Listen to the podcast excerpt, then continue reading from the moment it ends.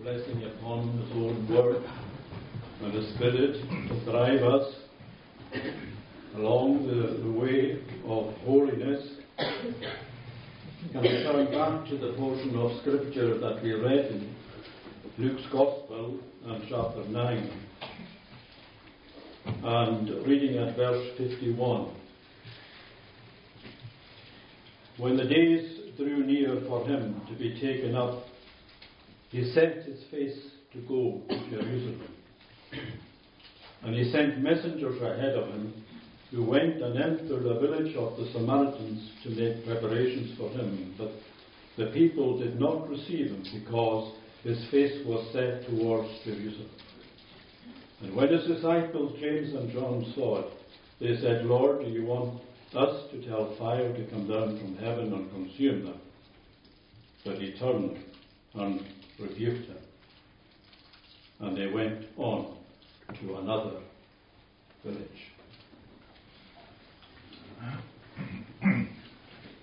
Jesus, more than once, when he's referring to the works he was doing in this, in this world and the, the timing of things, he always referred to it as a time.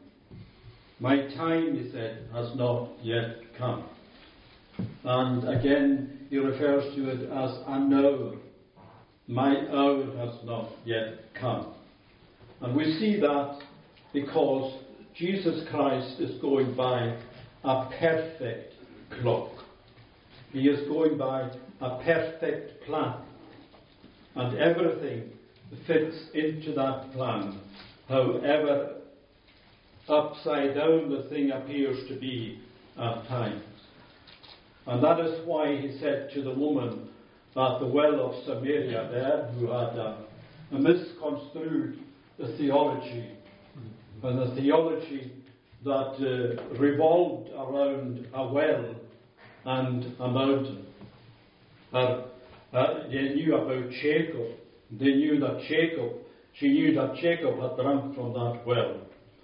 And, and he said, but Jesus said to her, woman, says, the hour is coming. The hour is coming, he says, and the hour is here. And I will say, when you shall neither worship, says, upon this mountain, at this well, or upon this mountain. Because, he said, of the Father. The Father, he said, he requires a, a worship that is in spirit and in truth. You see, the wells were in the way, the worship, the theology was upside down, and but that was all that mattered to that woman at that time. And we must always be careful that we, we are not swallowed up in that type of thinking, where it seems to be clear enough for ourselves, but against the clock of eternity, it is miles off.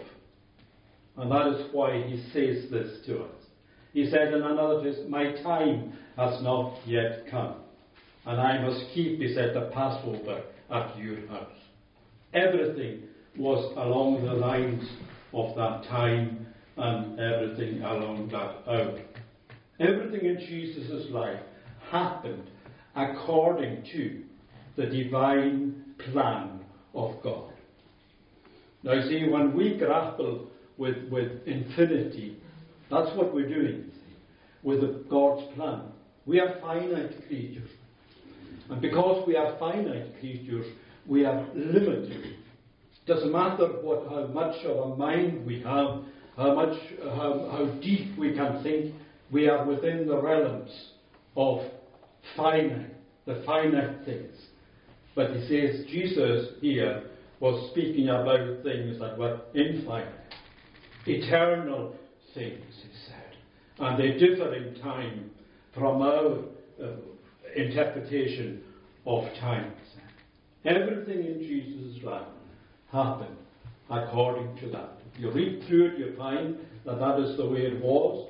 People were going to arrest him, then they couldn't arrest him because his time had not come. And multiple other things along that way.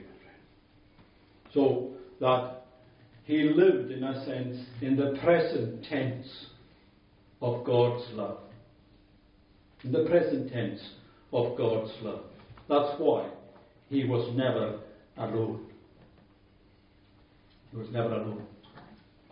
And that is one thing we have to learn bit by bit. We're slow to take all these things on board, but that, that's the way it is. That when we are being sanctified by the Word of God and by the Spirit of God, it is as if He is releasing to us some of these great mysteries and that to apply them to our own personal lives. And also, His will was in harmony with the divine plan also. The will, that's our problem, The bondage of the human will, that it is, it is bound up there, it, it was bound in sin and nature's night. That's how Wesley puts it. Fast bound in sin and nature's night, unable to release ourselves from it. Because our wills were not in harmony with God's plan, divine plan for us. And despite Jesus' foreknowledge of the bitterness, the cost of this, the indescribable bitterness and, and, and hatred and the agony, he is fully determined to accomplish. And that's where we pick up the story here. The work which the Father has given him to do, he is going to do it. But our will is not wills are warped. That is the reason in that we were where we were before grace touched our lives. We were we did everything according to our own wills, and nobody could tell us otherwise. This is the only one who could tell us. This is the only one who could shape the system in such a way that he would synchronize our wills to his will. And it's when we are brought into this union that we experience the peace of God. Peace of God. No wonder. How could we have peace? We were searching for peace here, there, and everywhere as the world still is. But, you see, this peace enters in when our wills, when we have come round, when He brings us round to our own, to His will, and lodges us in there. It doesn't say before his death here, he says before his ascension, before he was taken up from this world before he returned to glory. That's what all this is about. It is about glory. It is about our salvation. It is about our realigning us with God so that we can enjoy God forever. That was the reason we were created, man. Man's end is to glorify God and to enjoy Him forever. And God has to intervene in this problem because of ourselves. We cannot do this. Before his ascension, before his return to glory, he fully realizes that the cross is there, but he sees the cross as a stepping stone to the crown. No cross, no crown, we say. And that is true in our own personal lives. We have to come to this place. We have to come to Calvary. We have to be broken there. We have to tell them the truth there. And then, my friend, if we see it as the only way to heaven is through Christ. He fully realizes this. If Timothy it this way, who for the joy that was set before him endured the cross. It has a, a feeling about it, that word, hasn't it? Endured the cross, despising the shame. Isaac is set down at the right hand of God the Father, the throne of God in heaven. And he has become now our surety, our guarantee. He is the one who has done the work. So I want to look at this just three little things. First of all, the course he maintained.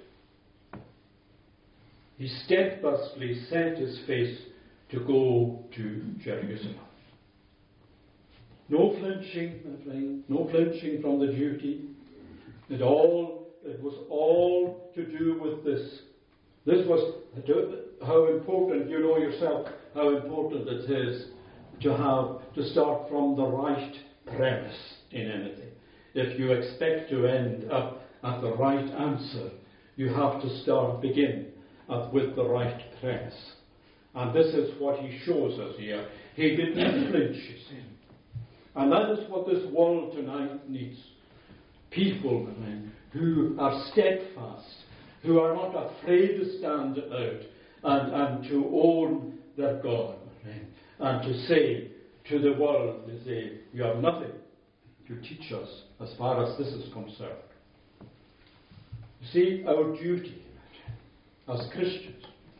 Thomas Watson, the, the great Puritan of his own age, said, very simply, he said, he said, duty is ours. Success is God's. We do our duty. We're not going to change people's lives. No one here is going to change people's lives. But God can change their life through the, the person. We don't claim the glory for anything that happens like that because the prerogative is with God, He moves first of all, and then it happens. And Jesus himself was looking for people like that. He said, anyone who puts his hand to the plough and looks back is not fit for the kingdom of God.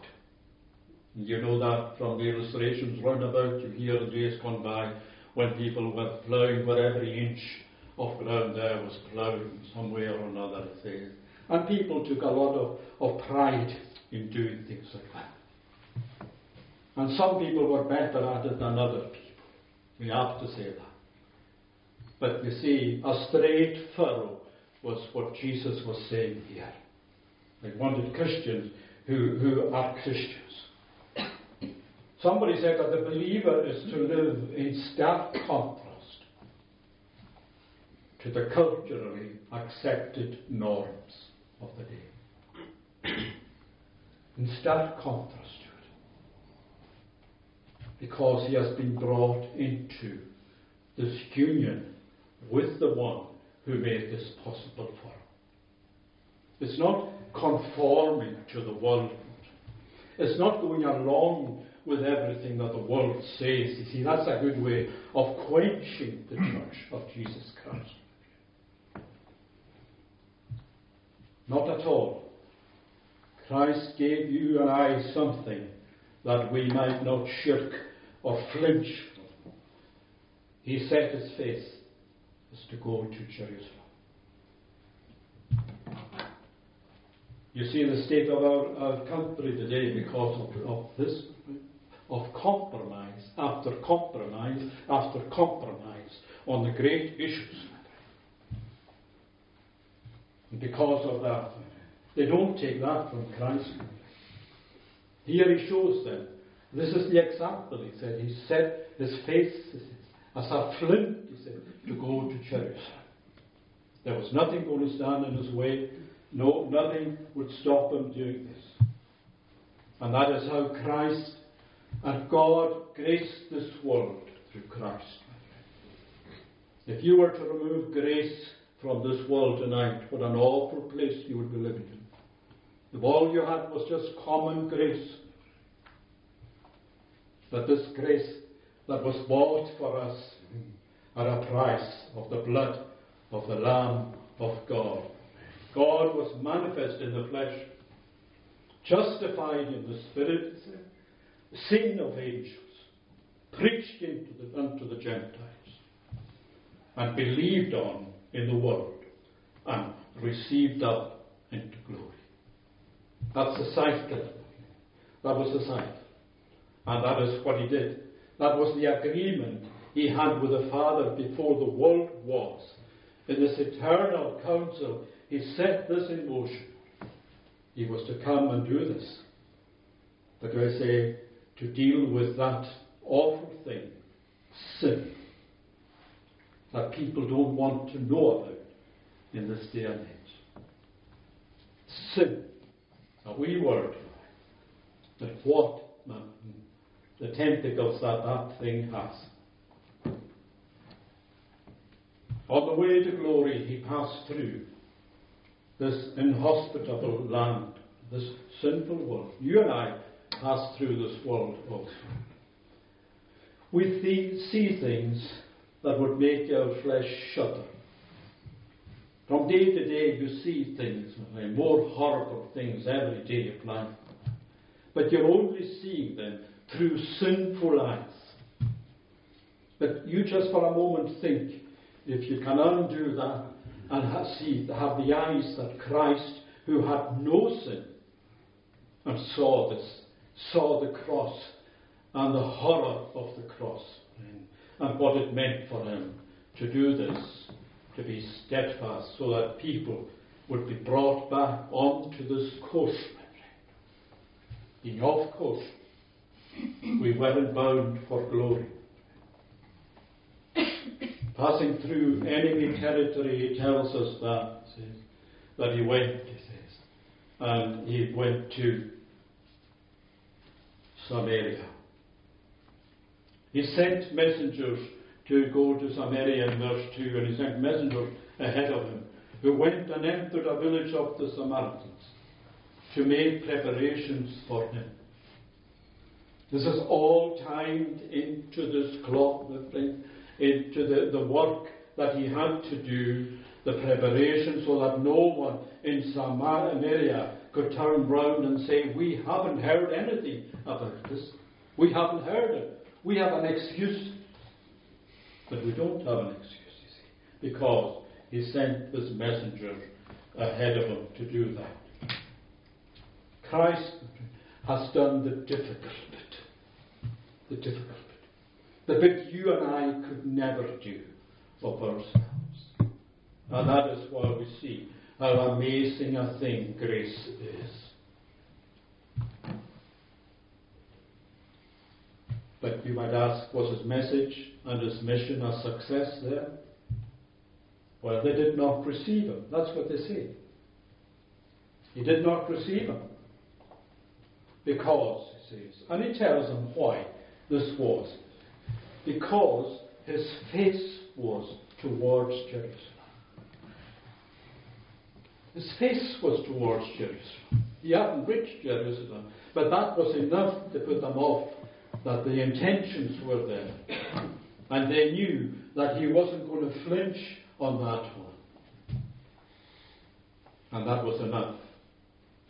And they didn't want. See, their wills were not in harmony with God's eternal plan of salvation. It kept knocking at it, but it wasn't at harmony. With it. And that is what Christ was going to do. That's what Christ did to the woman at the well there, when he challenged her about her life, challenged her about all these things. He said, she said, Oh, I know he's a prophet. You're a prophet. He said, I am he, he said, who speaks unto you. You don't look beyond me for this. This is where I am. This is what my work is. This is the Father's will for you. And the question for us tonight is are our wills in harmony with His will, with the divine plan? Because there's no way we can challenge it.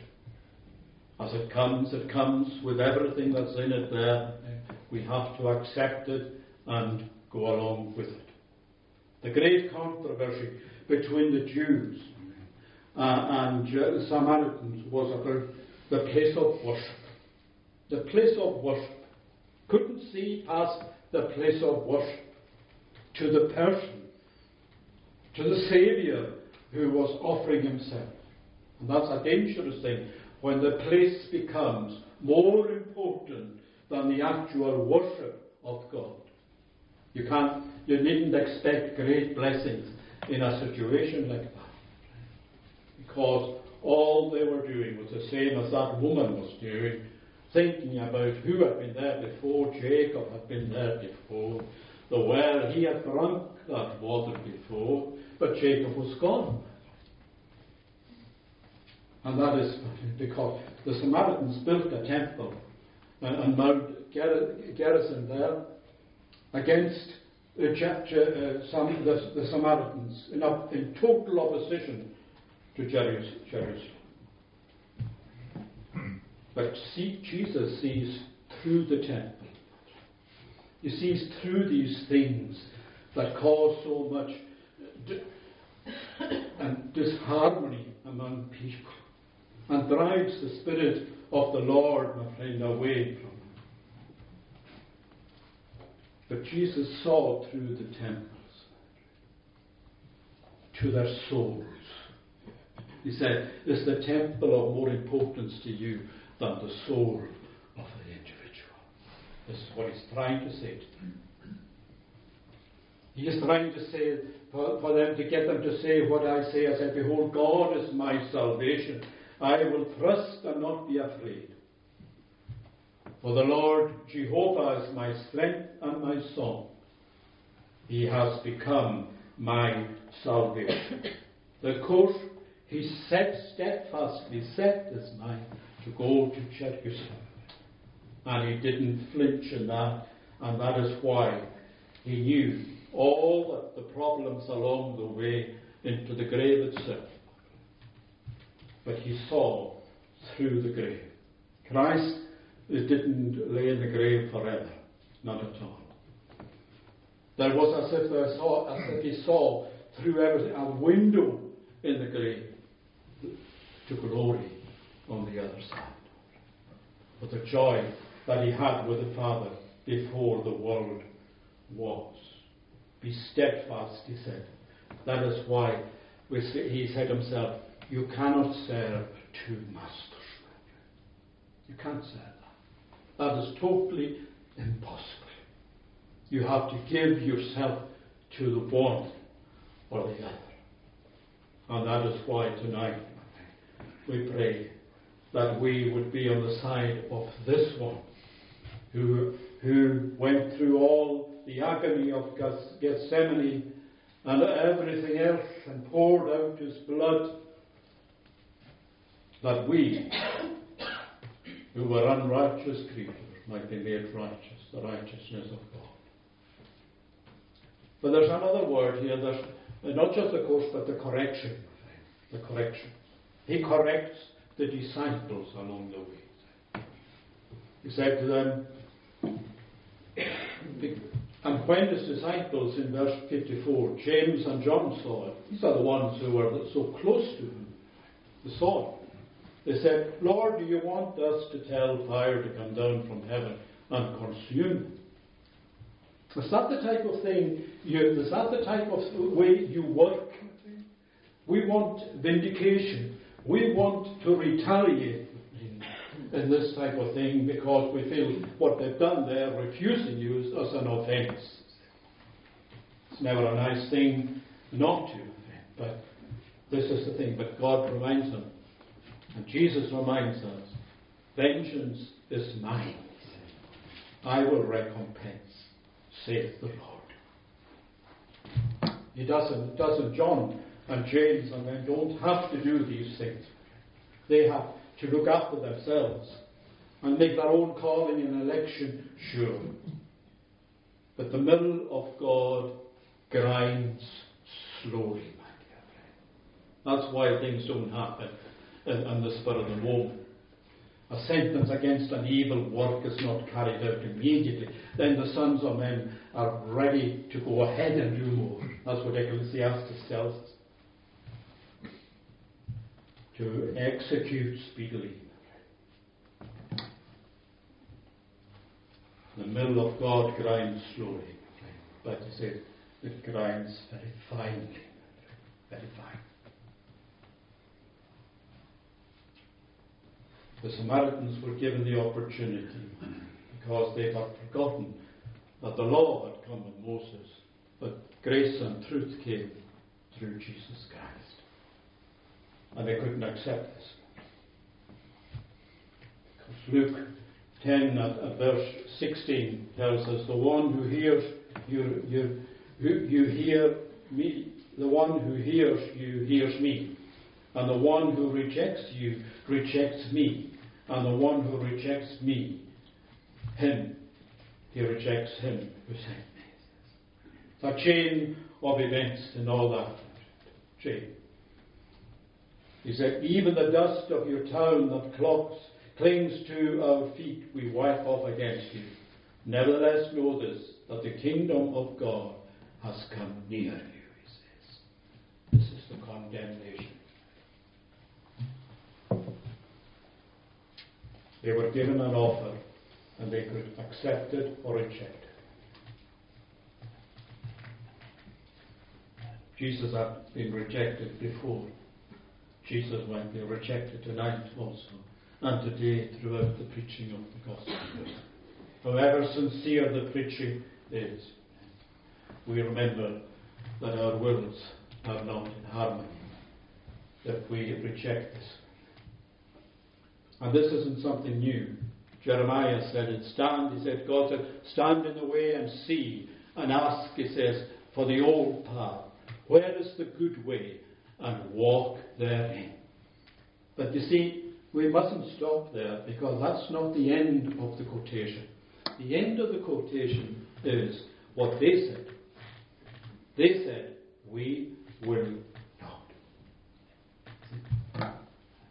We will not, they said. And that's the same thing that is being said here also. But Jesus warns them against the consequences of this refusal. Whoever refuses me and my words in this evil and adulterous generation, of him also shall the Son of Man be ashamed when he comes in the glory of the Father and of the holy angels. They needed correcting. They needed to be put in their place along the way.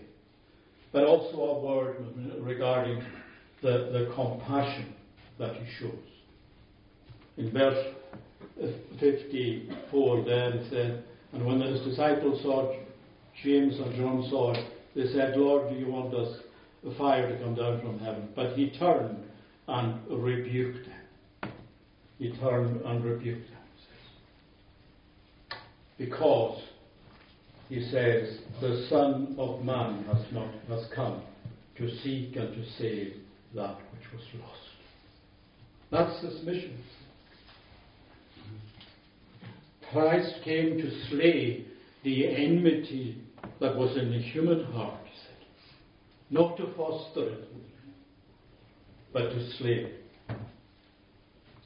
So that we wouldn't then, that we might have life and know this new life in Jesus Christ. Would you go back to your old life that you had before? That you've tasted and seen that the Lord is good. Would you back and would you go back to it again? However difficult it is, and difficult it will be. There's no such thing as an easy path to heaven because we wrestle not with flesh and blood, we wrestle with satanic forces along the way that would want to see the church of the Lord Jesus Christ annihilated off the face of the earth. That is what is at heart. These people have at heart. But not so if you have tasted this life. See how often, for years, maybe your life, you existed from Monday to Friday. Only Friday would come. Miracles were going to happen, things were going to change, and then your freedom, and then Monday came again, and you're back to the same old thing again. Not at all. It is to have life. He went all the way. He was the only one who could say, Tetelestai, it is finished, he said. in one word, it is finished. This, I've finished the plan, he says, as far as God, what God gave me to do, he says, it's finished. There is nothing to be added to it, there is nothing to be subtracted from it. Because it was, in a sense, finished before the foundations of the world. Before anything came into being. It was so. And that is something for us to, to, to think about. The depth of the mystery of the grace and the salvation that God offers us.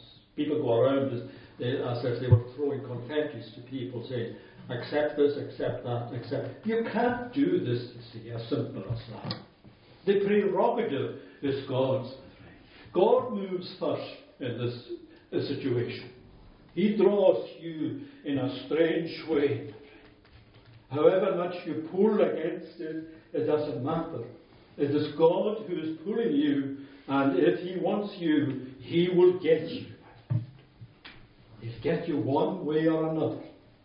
Supposing you. And I mentioned that the other day to somebody of a, a lady that I knew who was under conviction of sin. And she was trying to, to get out, uh, rid herself of this thing that was plaguing her, she thought. So what did she do? Well, she said she booked a holiday in New Zealand. Well, we couldn't go much further away than that. And she was in the plane there and, and arrived in, in New. She was coming down the steps of the plane. Who met her there? The Word of God stopped her in her tracks. See, whither shall I go from your spirit? He said. There's no place. Over. Over. Finite creatures wrestling with these things. You can't, because Jesus gives and forgives. We get and forget so often. when Christ knocks at the door of your heart. And you send somebody else to the door to answer it. When he says, Behold, I stand at the door and I knock, he is knocking for you. It's not for you or for me to send someone else to the doors, but we're very good at that. We're very good at that, at delegating the thing to somebody else. But Jesus says, I don't want that person, I want you. I want you. And by the time he's finished with you, he will indeed do just that.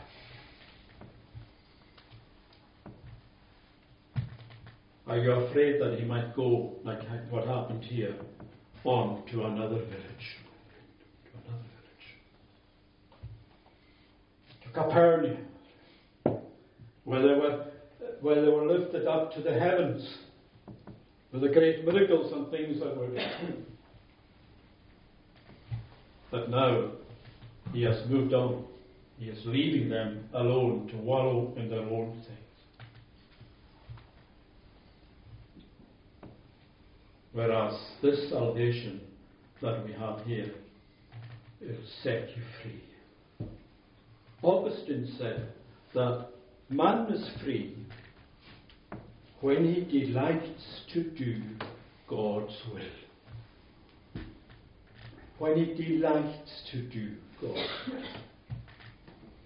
Not when he complains about having to do something. But that, like we all do. But when we delight to do God's will. And there's a difference. And there is a blessing when we do that. And it is in the synchronizing I mean, that God has done this, has brought us round to that situation so that we delight to do it. Because we know that it doesn't depend on us, it depends on Him. So that the glory and honour be His always. They were quite happy to call fire down from heaven on the others. But they weren't so happy about being corrected themselves. They had a lesson to learn that they also had to be taught along. And we all have to be taught. There is no spiritual delinquency in God's kingdom. We have to be taught. And if we walk with the Lord, then we will exactly will know what that is like. He said, Rejoice, he says. Not that, that you have the spirits, he says, but that your names are written in heaven. In heaven.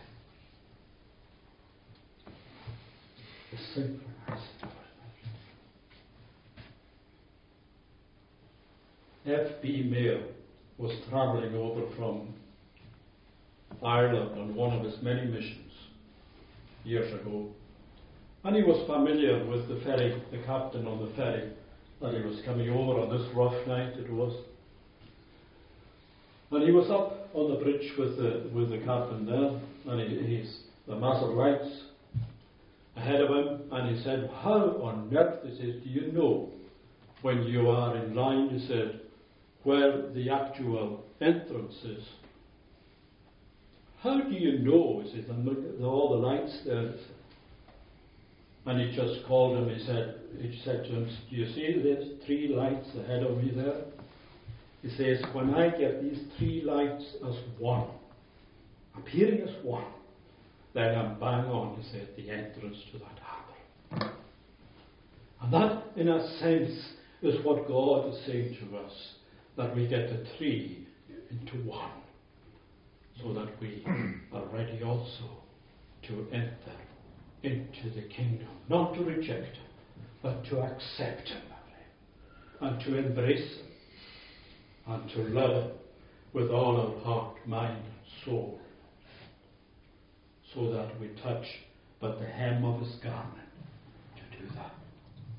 And the lady said, Who, Who's touched me? Jesus said. Who touched me? And he said, I know somebody. The, the disciple said, Who touched you? There's thousands around you here. Ah, but he says, power went out from you. That is the power that brought Christ back from the dead. That's the power that you and I uh, are in great need of in this day and age. So that we live, live for Christ. And if we live for Christ, we will die in Christ also. And we will have no regrets regarding our journey into this world. There is a caution, friends, that we need to say. There is a correction that we're always open to. But there is a consolation of compassion. But he didn't come, he came, he said, not to condemn. Did I come? He said, I came, he says, that they might have life. The word, he said, would condemn at the end of time. May God bless us together. The few words that we have here. And may He be glorified in our midst. Let us pray. Gracious God, we thank you for the moments here on earth, for the moments of heaven on earth itself, where time, Lord, seems so distant from us, and where, Lord, the beauty of our Saviour envelops us and we look not at the things that are seen, but the things that are unseen. For the things that are seen are temporal, and the things that are unseen are eternal. O Lord, wash us on this evening anew, cleanse us, forgive us, in the name of Jesus Christ, and for his sake and glory. Amen.